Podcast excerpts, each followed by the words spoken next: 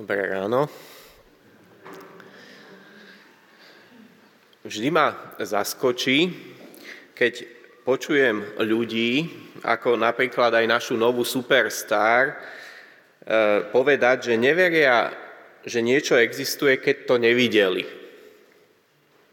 Veď všetky najdôležitejšie skutočnosti, ktorý, kvôli ktorým sa oplatí žiť, sú neviditeľné.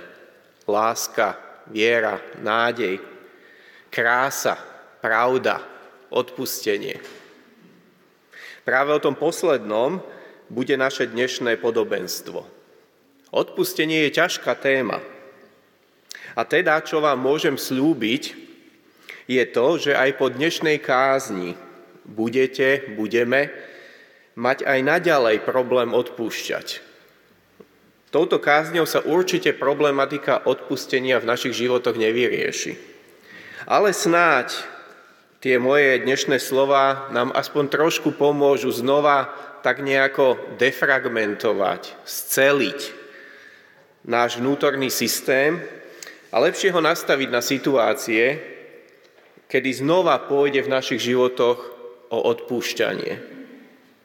Poďme sa pozrieť do Biblie. Najskôr taký pohľad obsahový na Evanielia. Niekoľko Ježišových podobenstiev sa venuje téme odpustenia. V Lukášovom evanieliu je to podobenstvo o dvoch dlžníkoch, podobenstvo o marnotratnom synovi, podobenstvo o farizejovi a colníkovi. A teda v Matúšovom evanieliu práve toto naše dnešné podobenstvo o nemilosrdnom sluhovi, alebo ako som to ja nazval, o neodpúšťajúcom sluhovi. Taký štruktúrálny pohľad keď si všimnete viaceré podobenstvá, ktoré Ježiš rozpráva, sú vystavané tak, že nejaký kráľ, pán, hospodár sa v nich vysporadúva s rôznymi jednotlivcami alebo skupinami ľudí. Napríklad podobenstvo o pracovníkoch na Vinici, o svadbe kráľovského syna, o desiatich pannách a tak ďalej. Tie linky vedú od pána k jednotlivým aktérom deja. To naše dnešné je vystavané inak, lineárne. Spájajúcim článkom je ten prvý sluha, teda kráľ, prvý sluha, spolusluha. Sledujeme tri mini príbehy. V prvej scéne sa dozvedáme, že ide o podobenstvo o kráľovstve nebeskom. Kráľ má dlžníka, ktorý mu dlží nesplatiteľný dlh. Mohli by sme tu teraz urobiť také matematické cvičenie pri prepočítavaní, koľko je 10 tisíc talentov. Mne to vyšlo, že išlo o sumu rovnajúcu sa mzde za približne viac ako 60 miliónov dní. Inými slovami, pointa je, že kráľ odpustí niečo, čo je absolútne nesplatiteľné.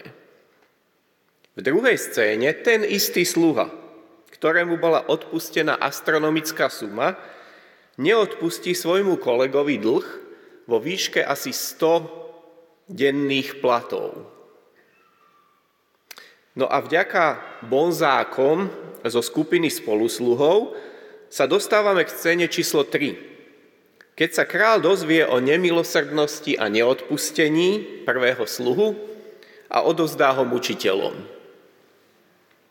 Posledný verš 35 je kľúčom, lebo Ježiš vraví, že ten král je Otec nebeský a našou úlohou je odpúšťať ľuďom zo srdca tým, s ktorými žijeme, lebo inak skončíme podobne ako ten prvý sluha. Alebo slovami modlitby pánovej a odpúsť nám naše viny, ako aj my odpúšťame svojim vinníkom. Čiže odpustenie finančného dlhu z nášho príbehu je paralelou odpustenia viny. Jeden z komentárov, ktoré som čítal, vystihol to, čo si myslíme pre nás dnes v našej situácii kľúčové. Predstavte si totiž, že by sme miesto tých troch miniscén v tom príbehu mali iba tú strednú, a to by bol celý príbeh. Jednoducho by sa jednalo o dvoch ľudí, kde jeden by druhému dlžil výplatu za povedzme 5 mesiacov. Naša optika toho, kto je ten dobrý a kto je ten zlý, by sa radikálne zmenila.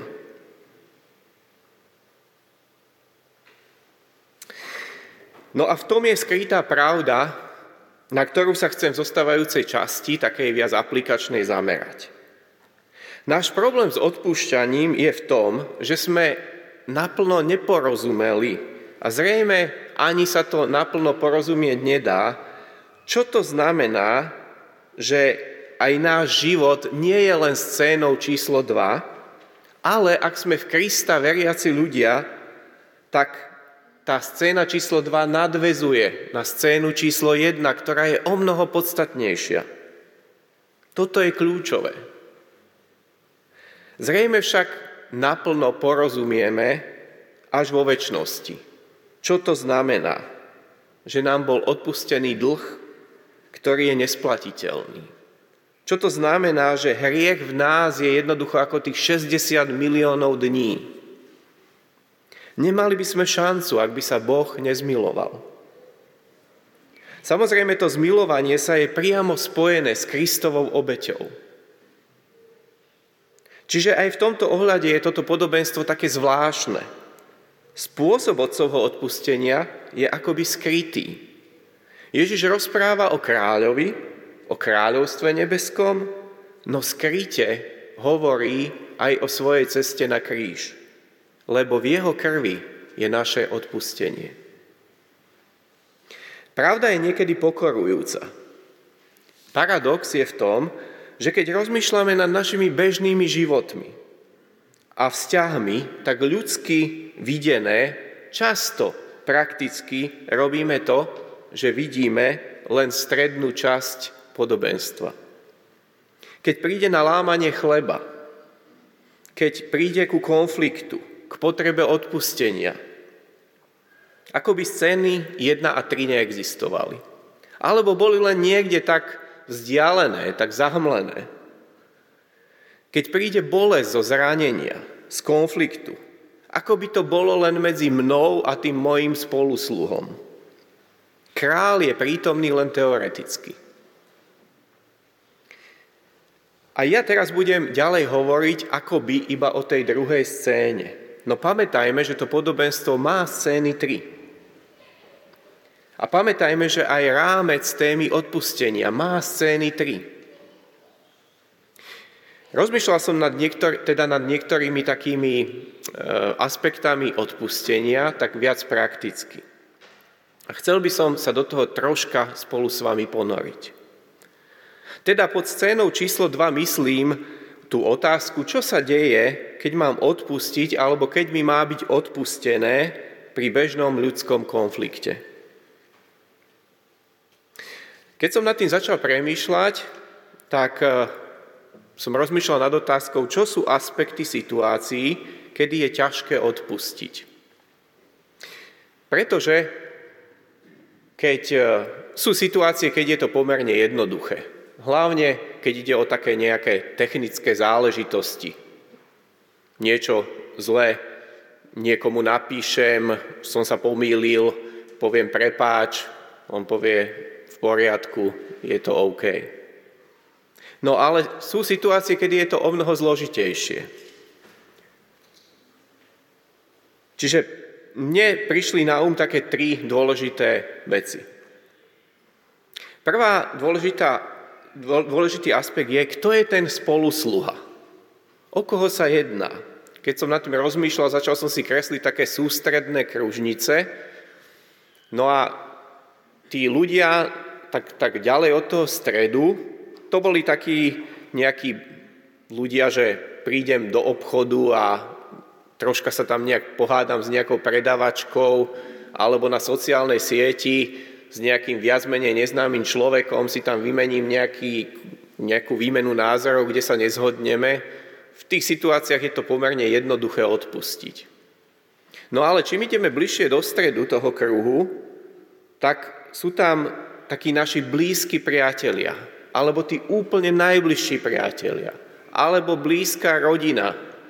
No a úplne, úplne v tom strede je ten môj životný partner alebo moje deti, jednoducho tí najbližší.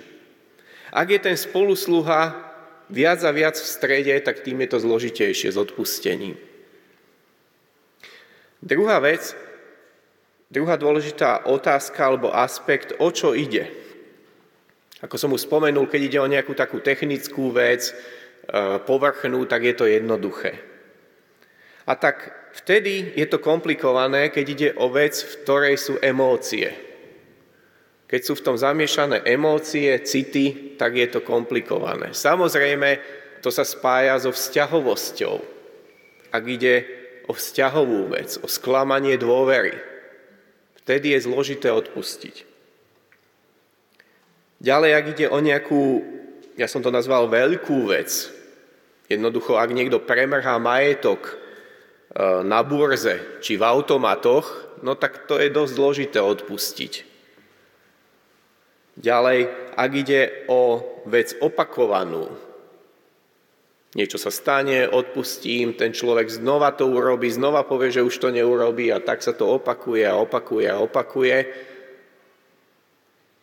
Ďalej je rozdiel medzi tým, ak ide o vec zámernú a o vec náhodnú. Ak niekto slovami presne mierí a presne vie, čo robí a ako to povedať, aby zranil, tak to je iné, ako keď niekto takou neopatrnosťou, náhodou zraní slovom. Ďalšia vec, ak sú nahromadené malé veci na jednu veľkú hromadu, nedáme pozor, malá vec, povieme si, ja to nemusím doriešiť, to, však to sa bežne stáva, potom k tomu príde druhá malá vec a tretia malá vec a už je z toho obrovský problém.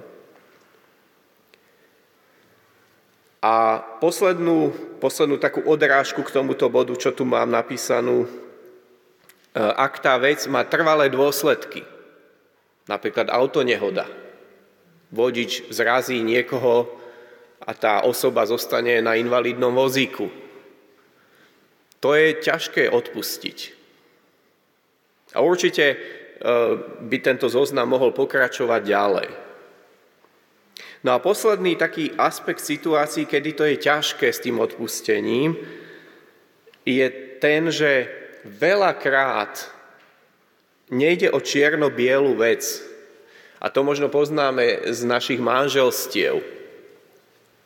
Keď e, máme konflikt a teraz sa to deje asi tak, že no tak e, ty si mi toto urobil, no ale ja som to urobil preto, lebo ty si mi toto povedala, no ale ja som ti to povedala preto, lebo ty si mi predtým toto povedal.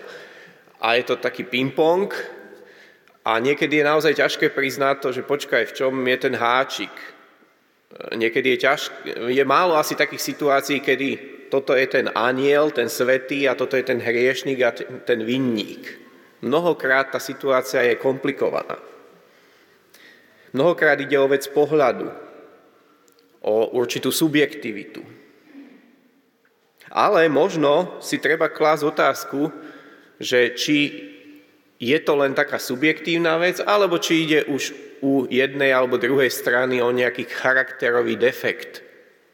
Jednoducho stále sa to opakuje v rôznych situáciách. Ten istý model, ten istý vzorec. A pritom je teda dôležité, že e, či sme ja alebo ten spolusluha schopný seba reflexie. Zdá sa mi, že je veľmi dôležité, aby sme čítali písmo s tým, že to je zrkadlo pre nás. Aby sme sa snažili aplikovať do praxe to, čo tam čítame.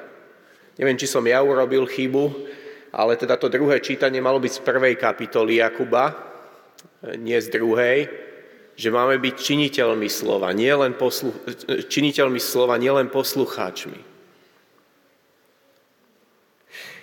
A mal by som tam mať aj taký obrázok známeho Johariho okna, českú verziu som našiel, možno to poznáte, e, je to v podstate o tom, že ja niečo o sebe viem a iní o mne niečo vedia. tie, tie kvadranty vľavo hore a vpravo dole sú také najmenej zaujímavé. Jednoducho sú veci, ktoré ja o sebe viem, iní to o mne vedia, je to pomerne jasné. Alebo potom naopak sú veci určite také neznáme, čo ani ja o sebe sám neviem.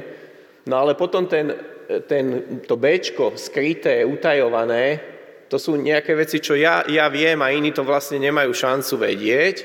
A najzaujímavejšie sú tie slepé miesta, to C, hore vpravo. Ja si môžem nejaké veci myslieť o sebe, ale stáva sa, že takí blízki ľudia okolo teba, viacerí ti povedia, ale jednoducho ty to úplne nesprávne vidíš, veď ty taký nie si. Preto je dobré mať aj tú seba reflexiu v tomto zmysle, že sa pýtam ľudí, ktorí ma poznajú a o ktorých viem, že mi nechcú ublížiť. Že počúvaj, čo si, čo si o mne myslíš naozaj, že ako používam slova, alebo ako, ako dokážem reagovať v rôznych situáciách vzťahových, sociálnych. Ak nie sme ochotní takejto seba reflexie, no tak potom to bude zložité v tých našich vzťahoch. Zároveň chcem povedať, že tá téma celá zahrňa v sebe množstvo ťažkých otázok, na ktoré je ťažké hľadať odpoveď a potom ich žiť. Napríklad, znamená odpustiť aj zabudnúť? Dá sa to vôbec? Ako odpustiť ťažké a hlboké rány, keď išlo o nejaké fyzické alebo mentálne násilie, neveru, vydedenie, čo v situáciách, keď chcem, no neviem odpustiť. Stále ma to škrie, stále mi to leží nejako vo, v mojom vnútri. Čo ak druhá strana nechápe, že ubližuje? Že robí to akoby nevedome?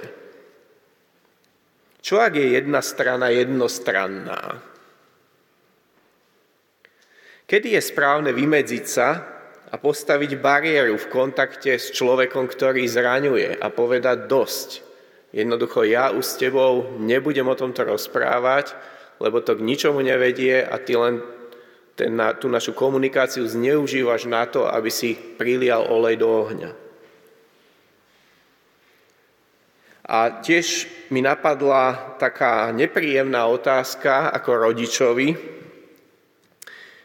na ktorú by som radšej neprišiel, čo učíme naše deti našim vlastným príkladom?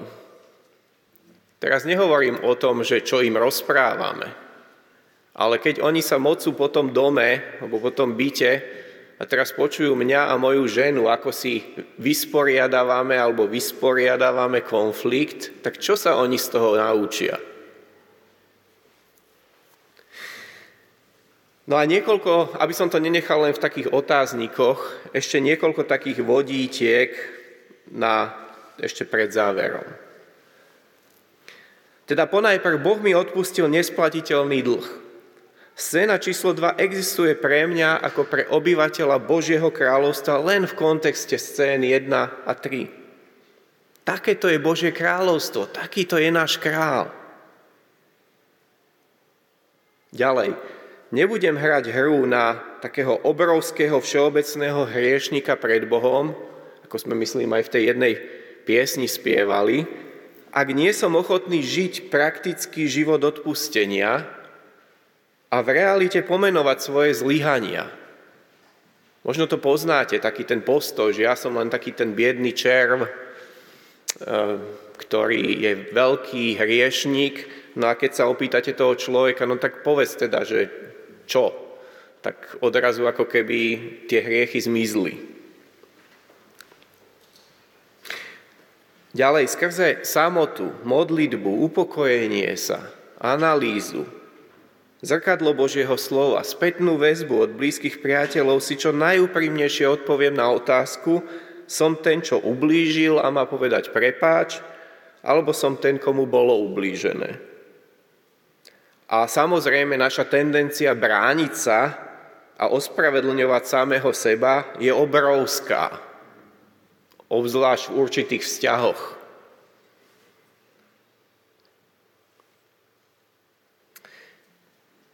Potom dve také veci, ktoré sa mi zdá, že spolu súvisia.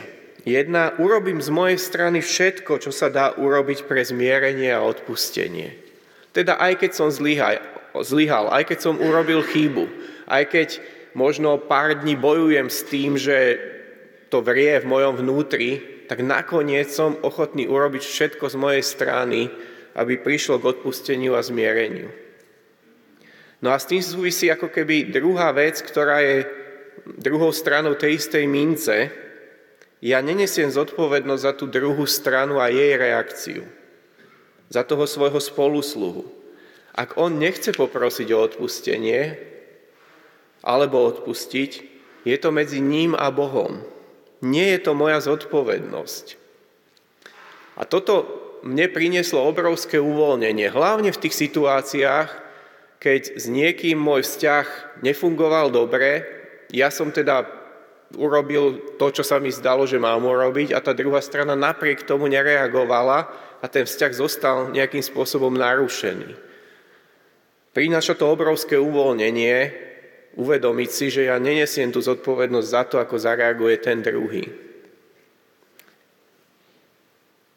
Rany spôsobené inými vložím do Božích rúk aj vtedy, ak sa mi človek, ktorý ublížil, neospravedlní. Iné asi s tým ani nemôžeme urobiť. No a posledná vec, nebudem sa trápiť sám. Nájdem odvahu a budem hľadať podporu a povzbudenie aj medzi bratmi a sestrami. A v, tomto, v tejto oblasti nadobúda to pomenovanie brada, sestra ten pravý zmysel.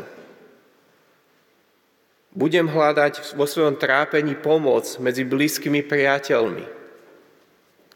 Keď sme sa o tom rozprávali s mojou ženou, ona mi hovorí, že dobre, to je, to je fajn, ale teda pozor na zneužitie a vytváranie určitých koalícií a klanov, hlavne ak ide o, povedzme, konflikt e, v spoločenstve církvy. Aby sme nezneužili nejaký osobný konflikt na to, že teraz budem hľadať podporu tým spôsobom, že budem vytvárať nejaký taký klan proti tomu svojmu spolusluhovi. Ja tu hovorím o tom, že sa nemáme trápiť sami. No a teraz teda ešte na záver chcem povedať, že už viac ako rok som členom Rady Cirkvy Bratskej a množstvo záležitostí, o ktorých sa rozprávame, je spojených s témou odpustenia. V našich zboroch sa dejú krásne veci, plné Božej milosti. No aj zložité a ťažké, raňujúce záležitosti, spojené s neodpustením a nedoriešením konkrétnych situácií. Ale hovorím to preto, lebo si myslím, že aj my v Jurskom zbore a aj vy tu na Cukrovej nie sme iní, nie ste iní. Sme podobní ľudia z mesa a kosti, ako naši spolusluhovia z iných zborov. A pridám aj kúsok niečoho osobného. Neprichádzam do nejakých veľmi komplikovaných osobných konfliktov často, no z času na čas sa to stane aj mne. A stáva sa to zrejme každému, obzvlášť tým z nás, ktorí intenzívne pracujeme s ľuďmi. Takmer vždy prežívam vnútorný zápas. Či sa správať podľa tej peknej teórie, ktorú som sa tu snažil povedať, alebo či dať teda priestor tej scéne číslo 1, alebo sa budem tváriť, že existuje iba scéna číslo 2 a samozrejme ja som ten poškodený v tej scéne. Každopádne si uvedomujem, že doriešenie osobného konfliktu obnova vzťahu s človekom, ktorý ma zranil alebo ktorého som ja zranil. Obnova vzťahu s človekom, s ktorým som v určitom, v určitom čase žil v neodpustení, je jedným z najväčších víziev a zároveň požehnaní Božieho kráľovstva. Ak ste to zažili, že ste obnovili vzťah s človekom, s ktorými, na, ktor, na ktorom vám záležalo, ale v ktorom ste naozaj boli v silnom napätí až konflikte a podarilo sa vám to dať znova dohromady, tak viete, že ten pocit uh, stojí za všetko. Pre mňa je uzdravenie vzťahu a uzdravenie duše cennejšie ako uzdravenie tela. Preto si vážme všetko to dobré, čo sa deje aj tu, v našom strede. Vyjadrujme vďačnosť. Neberme veci samozrejme. Pracujme na našich vzťahoch, lebo sú krehké a ľahko rozbiteľné. Sme deťmi kráľa, ktorý nám odpustil nesplatiteľný dlh. Podľa toho aj žime. Amen. Teraz bude nasledovať e, chvíľa hudby. A skúste, skúste e, rozmýšľať nad jedným konkrétnym vašim vzťahom, ktorý momentálne nefunguje najlepšie.